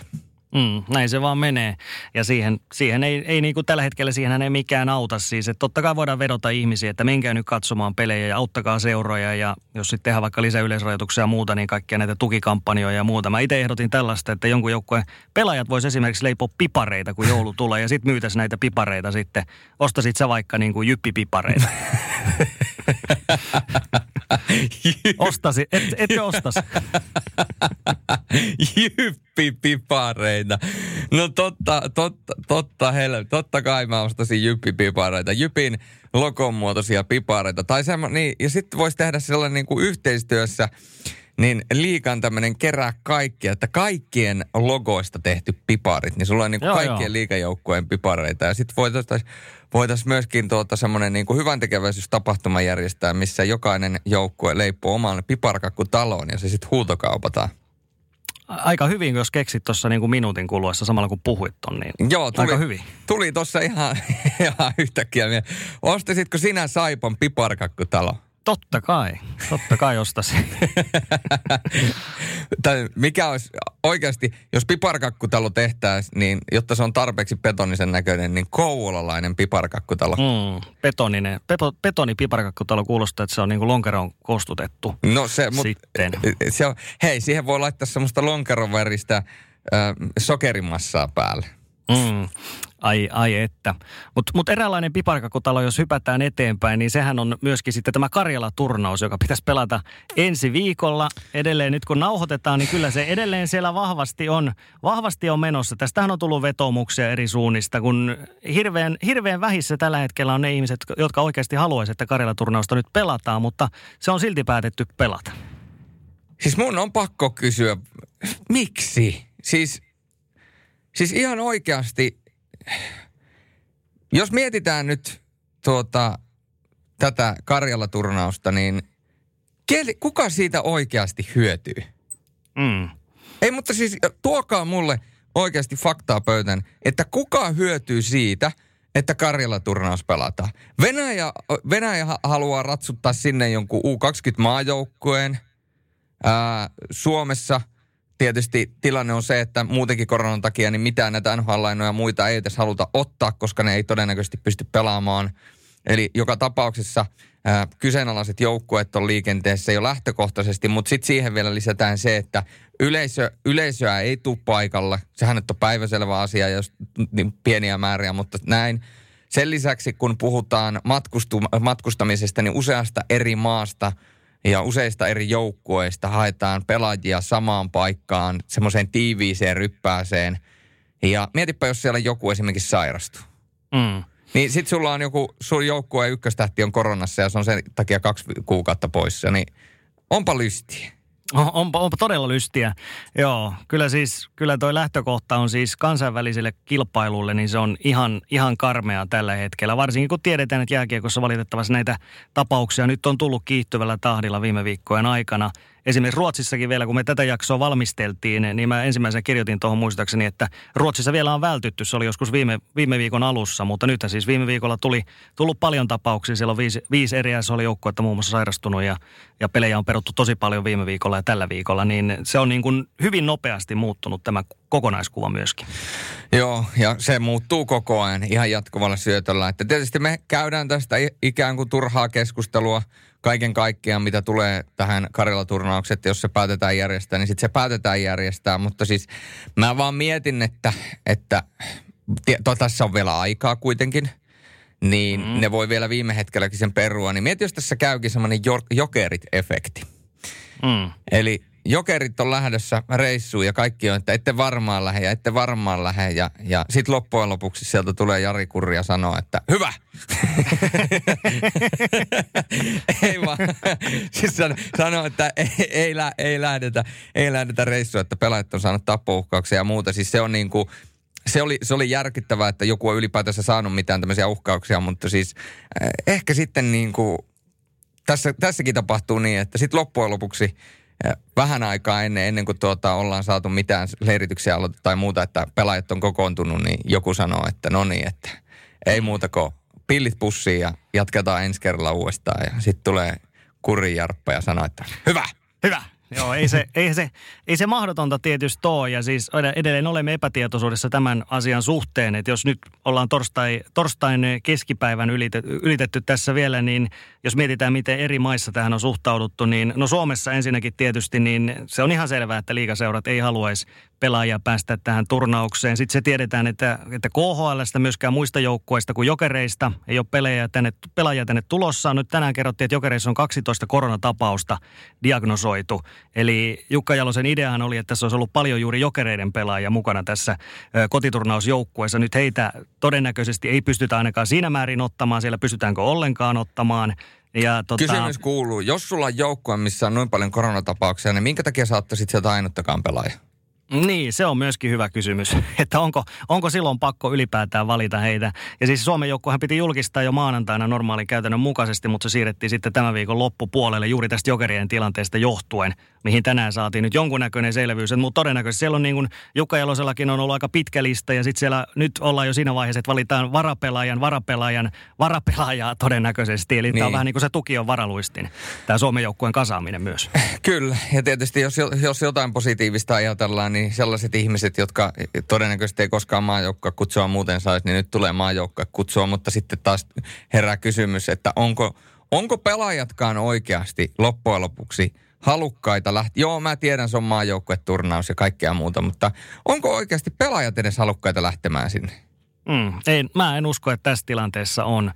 E, ja sitten näitä muiden maiden tilanteita, niin no Venäjän mainitsitkin tuossa jo, eli U20-joukkueessa on tulossa siihen, muut maat on kovasti ollut vastaan sitä, mutta tänään viimeksi Roman Rottenberg sanoi siellä Venäjän iso, iso pomo sitten, että he, he menee näin. Siis tämähän on ollut läpi EHTn historian, että ainahan välillähän otetaan näitä niin sanottuja kokeilujoukkueita ja niin, kuin, niin sanottuja B-joukkueita myöskin eri turnauksiin, mutta siis tämä, että mennään U20-joukkueella. Mä katsoin tuon Venäjän pelaajalista lävitte.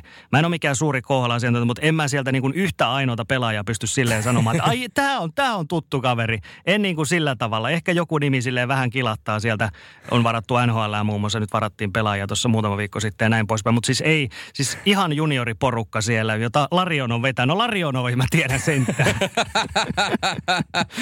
ai, ai, ai. Niin, tota, ihan Mut, siis sup, supertähti nipula liikkeelle. Mm, mutta siis Venäjällä, Venäjällä se motiivi, motiivi on siinä hyvin selkeä, että koska on peruttu näitä junioriturnauksia sitten taas, tuossa henki piti muun muassa Kanadassa käydä pelaamassa, niin nyt hän haluaa valmistautua tuonne alle 20 kisoihin. Ja he on nähnyt tässä tällaisen porsaanreijan, että mehän käytetään tämä nyt sitten hyödyksi. Ja nyt muut maat on sitten vähän niin kuin sormi suussa, mutta musta tuntuu siltä, että ei, ei löydy mitään sellaista instanssia, joka siellä niin kuin Venäjälle pystyisi sanomaan, että ette te voi tulla näillä tai pysty sen estämään. Koska muutenhan se on niin, että Venäjä vetäytyy koko hommasta sitten. No sepä se, sepä pääse. Edes kurijarppa ei pysty siihen. Ei. Et kyllähän Tsekissäkin on ollut ihan sama tilanne.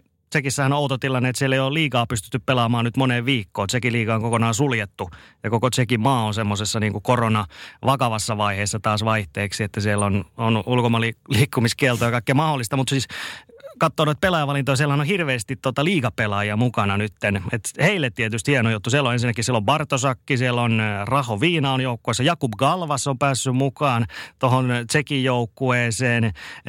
Sitten on muutamia näitä jokerinimiä, saa nähdä, onko sitten lopulta sitten Kreitsikki siellä ja nää. Sitten siellä on Cerveni, pelikaan sitä Rade Koblicek on mukana, Oulun kärpät ja sitten nämä minunkin, minunkin kehumani Smeikkal, Spatsek ja sitten myöskin Simon Stranski, Jukurit.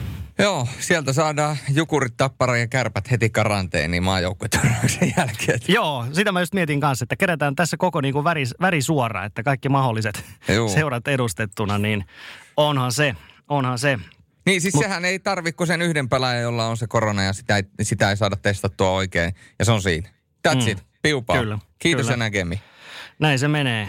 Et Ruotsilla sitten, niin Ruotsilla mä näkisin, että ehkä vähiten tällaisia ihan puhtaita kokeiluja tuossa heidän joukkueessa, mutta kyllä se Ruotsissakin se vastustus on ollut niin kuin tosi kovaa siellä koko ajan niin kuin seuroilta ja myöskin ruotsalaismedia on tosi vahvasti ottanut kiinni, koska ei siis EHT ei ole sellainen, mitä niin kuin Ruotsissa pidetään oikeastaan yhtään minään. Mm. Niin eh, kyllä, kyllä se, niin kuin, se on muinakin vuosina se on ollut, että onko näitä nyt pakko pelata ja onko tänne nyt pakko pelaajia päästä ja nyt se niin kuin on vielä potenssi miljoona siitä, mitä se on ihan tavallisena vuonna.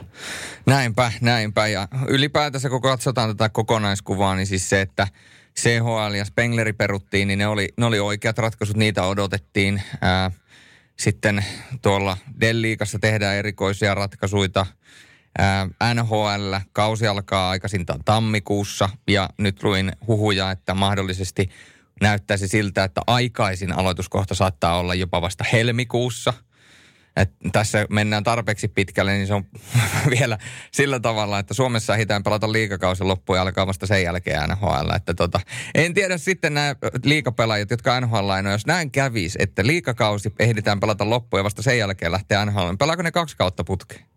Mm, periaatteessa joo. Kyllä siinä niinkin voi käydä, että, että ainakin... Ky- tietysti nuorille pelaajille sanotaan aina, että se on hyvä myöskin, että sitä peliä, peliä siellä kertyy, mutta siinä on kyllä paljon, paljon kysymysmerkkejä vielä mukana. Kaikkihan tietysti toivoo tällä hetkellä, että nämä lainapelaajat pysyisivät mahdollisimman pitkään, koska kyllähän on todella monensa joukkueessa nostanut hyvin paljon tasoa. Että onko Ilveksessäkin on yksi kentällinen kokonaan tällä hetkellä jo pelkästään näitä lainapelaajia esimerkiksi.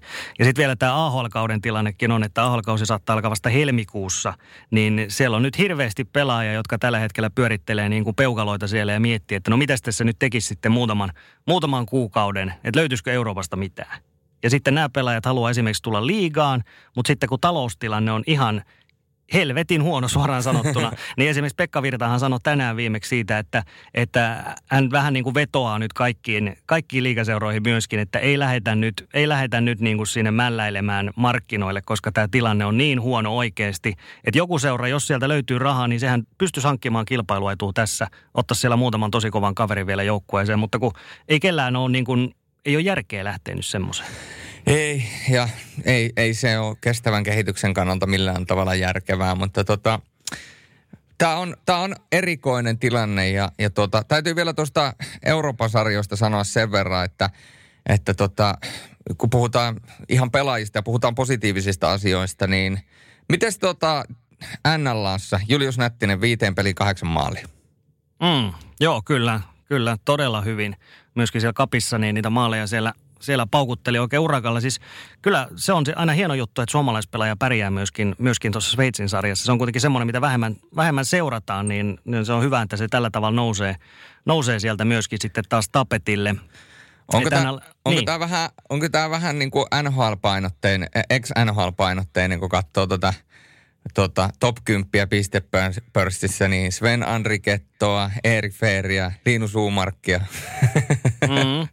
Kieltämättä, kieltämättä, mutta kyllähän se yleensä on, on niin kuin se, silleen, että NLAhan nämä ulkomaalaispelaajat, kun niitä saa olla vaan se neljä pelaavassa kokoonpanossa, niin kyllähän niin hankitaan, niin mietitään myös sitä viihdearvoa. Että kyllä, pitää kyllä. Tuoda, tuoda semmoinen X-faktori sinne ja totta kai silloin se nimi pitää myös olla tunnettu. Että esimerkiksi Julius Nättisen hankintaan kun mietit, niin ei hän välttämättä niin kuin Sveitsissä ollut mitenkään hirveän tunnettu nimi, mutta että hänellä on ne paineet ollut vaan sen takia vielä entistä kovemmat tavallaan todennäköisesti siihen menestymiseen. Että hyvä kun on sujunut. Että NLAssahan nyt just tehtiin tänään viimeksi ratkaisu sitten, että pelejä jatketaan, vaikka sielläkin pudotetaan viiteen kymppiin toi yleisöraja, että ei se, siellä on taas koronatilanne tiukentunut, niin nyt mennään 50 hengellä sitten eteenpäin, niin siihenkin todennäköisesti lasketaan nuo pelaajat ja muut vielä mukaan, että käytännössä ilman katsoja nyt sitten ainakin ensimmäinen päivä joulukuuta asti.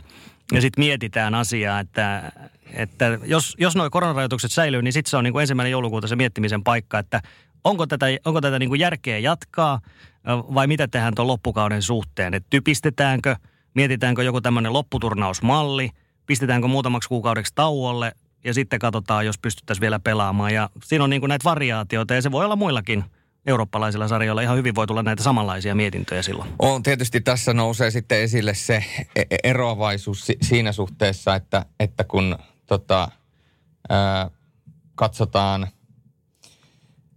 katsotaan, katsotaan talouspuolelta, niin onhan se niin kuin ihan päivänselvä asia, että eihän missään nimessä – tota, kaikilla seuroilla ole saman verran mahdollisuuksia kuin mitä esimerkiksi ää, sveitsiläisillä joukkoilla. Että sveitsiläisillä joukkoilla on niin paljon rahaa, että he pystyvät tekemään paljon sellaisia, ää, paljon sellaisia asioita, mitä esimerkiksi Suomessa ei pystytä tekemään.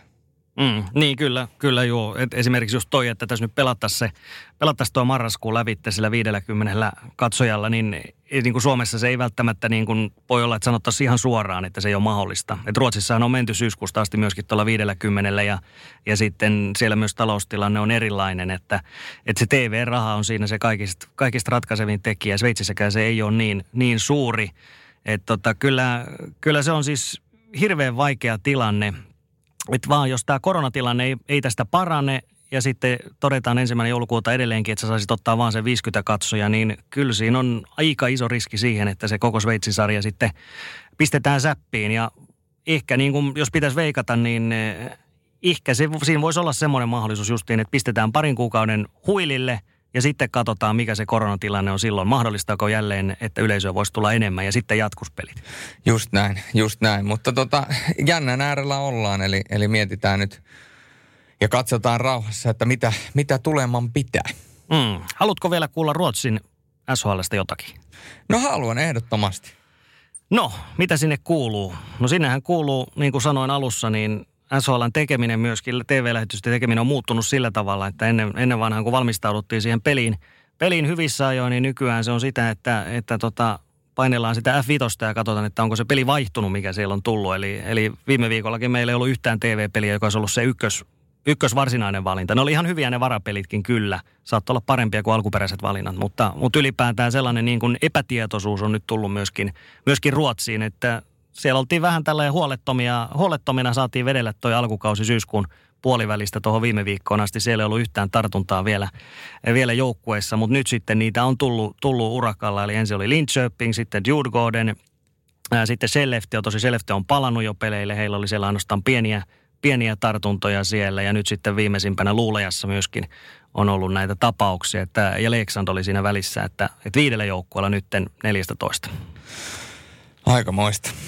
On, on, se on kova juttu. Et tietysti täytyy muistaa, että Ruotsissa tuo systeemi on erilainen, että siellä ei ole näitä samanlaisia karanteenisäädöksiä ynnä muuta, vaan, vaan siinä on se viisi pelaajaa se raja. Jos mennään viiden ylitse, niin silloin jo toi ottelu automaattisesti siirtyy. Jos on alle viitosen, niin silloin on mahdollista peli myöskin pelata. Ja niinhän tässä on myöskin tehty sitten tällä viikolla viimeksi. Mutta nyt siinä on sitten herännyt vähän sellainen kysymys, että jos tämmöinen joukkue pelaa, missä on todettu altistus, niin leviääkö se siitä sitten eteenpäin? Tässä on tullut tämä dominoefekti nyt, että kun nämä joukkueet on pelannut vastakkain, niin he on nimenomaan sairastunut.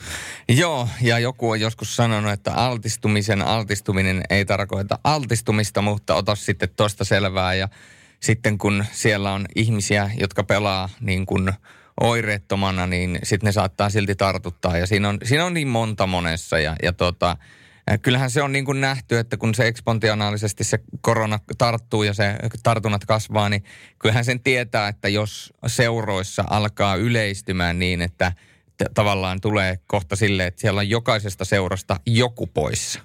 Mm.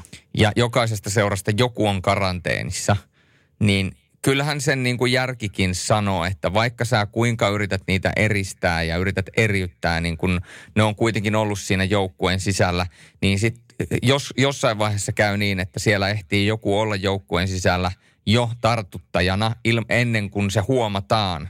Ja sitten kun se huomataan, niin on liian myöhäistä ja sitten huomataan, että siellä on puolet joukkueesta ja ja sitten jos on pelattu jotakin toista joukkuetta vastaan ja tämä tartuttaja on ollut siinä joukkueen mukana, niin se on saanut tartut, saattanut tartuttaa sen toisenkin joukkueen.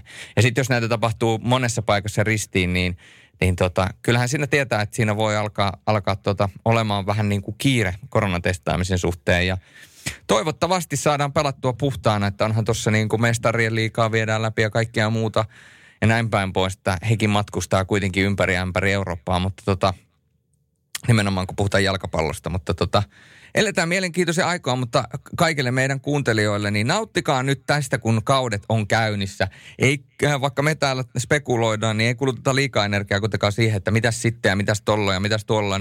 Nautitaan niistä hetkistä, kun tällä mm. hetkellä saadaan jääkiekko, jääkiekkoa katsoa, eikä mietitä liikaa sitä, että, että tota, mitä sitten puolen vuoden päästä tapahtuu. Että nautitaan peli kerralla.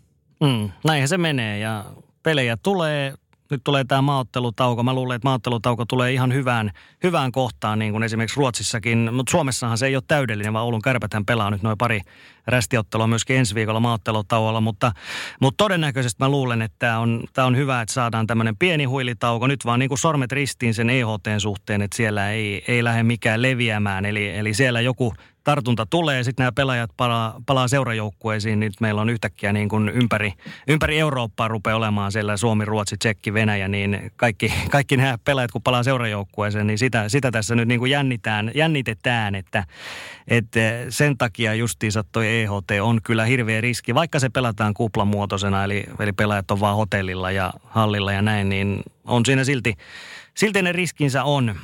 Että tota, toivotaan. Hienoja pelejä kuitenkin saadaan, saadaan nauttia. Ruotsissakin Rögle muuten johtaa sarjaa, sitä mä en sanonut vielä. Rögle, Frölunda, Luulaja on siinä kärki. Siinä on sinun, sinun rakkaat viherpaidat. Kyllä. Vih- hieno. Vihreät menninkäiset. Ihan, ihan valtavan hieno, ihan valtavan hieno joukkue, valtavan hieno alkukausi. Eikin on NHL-lainoja saanut sinne. Höglander on, Moritz Seider tuli tämä saksalainen kova kaveri – tosi hyvä joukkue. Olli Palolakin siellä syttynyt jo Muista, lieskaa. Muistatko, kuka oli, kuka oli se asiantuntija, joka tituleerasi Rögleä The Green Goblins? En, en muista. Oliko se minä? En, mä, en varmaan. Saatoit, ei, kun mulla on jotenkin semmoinen muistikuva. Aivan kun mä olisin joskus, aivan mulla on semmoinen muistikuva, että aivan kun mä olisin joskus tämän lukenut Aftonbladetista tai Expressionista. No voi olla, että muistan väärin, mutta joka tapauksessa. Mm, kyllä. Ja Frölunda uudistunut, hyvä joukkue, pelaa, pelaa enemmän sellaista niin kuin tiiviimpää, puolustavampaa peliä, toimii todella hyvin. Luulaja on entisessä sarja kolmonen ja Örebro sitten, joka aloitti neljällä voitolla, he on siinä neljäntenä, niin siinä, siinä toi alkukauden kärki vielä tällainen niin kuin lyhyt SHL-tiivistys siihen. Täytyy loikata myöskin tuonne Hokialsvenskaniin sen verran, että Ville Niemisen muuduhan siellä on nyt ollut jumbo paikoilla. Että toivotaan, että Villenkin Villenkin hommat siellä lähtee vielä parempaan suuntaan. Ja ruotsalaisille ja eurooppalaisille jääkiekon seuraajille varmaan yksi pelaaja, joka on noussut esille, niin on slovakialainen Marek Rivik. Joo, joo siis Leksandin tämä ykköskentällinen, missä pelaa Carter Kamper, Rivik ja sitten Peter Sehlarik, niin sehän on ollut, ollut alkukauden paras siellä. Ja tämä on tietysti hyvä kysymys aina, että kuinka pitkälle joukkue voi mennä niin kuin yhdellä hyvällä ketjulla. Niin no Leksan on kymmenes tällä hetkellä, eli ihan, ihan niin kuin playoff-paikassa kiinni. Ja tota, erittäin, erittäin hyvä pelaaja on Marek Rivik ja myöskin nämä kaksi muuta. On. Sitä on, niin kuin nyt, sitä on niin kuin nyt mietitty jopa, että, että he, on, he on melkein jo liian hyviä tohon sarjaan, sarjaan että että mistä se johtuu, mutta kaikilla siellä on tämä oma, oma henkilökohtainen juttusa sitten. Et esimerkiksi tämä Kamperi on tällainen, muistaakseni vähän pienikokoinen pelaaja ja hän hänelläkin on ihan yttämässä noita AHL-pelejä. Et hirveän monet niin pohjois-amerikkalaiset pelaajat on sellaisia vähän päähänhakkaajia seinään tuolla Pohjois-Amerikassa, että he roikkuu siellä AHL niin vaikka kymmenen vuotta – ja sitten sen jälkeen tulee, tulee vasta tämä Eurooppaan siirto. Ja tämä Kamperkin sanoi heti, että mun olisi pitänyt tulla kymmenen vuotta sitten jo tänne. Koska se on, se on jotenkin niin iso semmoinen henkinen tavallaan piristysruiske myöskin, että sä vedät AHL niitä samoja joukkoja vastaan ja ajelet sillä bussilla ympäriinsä, etkä saa NHL-mahdollisuutta ikinä. Ja sitten kun sä tulet Eurooppaan, niin sä ootkin ihan tämmöinen stara siellä, niin se on iso juttu. Niin, jos näyttää siltä, että kahden, kolmen kauden aikana sieltä ei alattu. Tietysti siinä on aina se, että kun tapahtuu näitä plate bloomereita, että ensin hinkataan useampi vuosi AHL ja sitten sen jälkeen saadaan se paikka ja sitten se lähtee lentoon. Niin tähän hän tähtää, mutta tavallaan, että jos saa kaksi-kolme kautta hakkaat siellä bussiliikassa päätä seinään tai että pussin seinään, pussin ikkunaan, niin, tuota, niin, niin, niin tuota, kyllä se kannattaa sen jälkeen niin kuin esimerkiksi soittaa vaikka Jokerin suuntaan ja kysyä, että, että olisiko pelipaikkaa. Niin, tai Ruotsiin, tai Sveitsiin.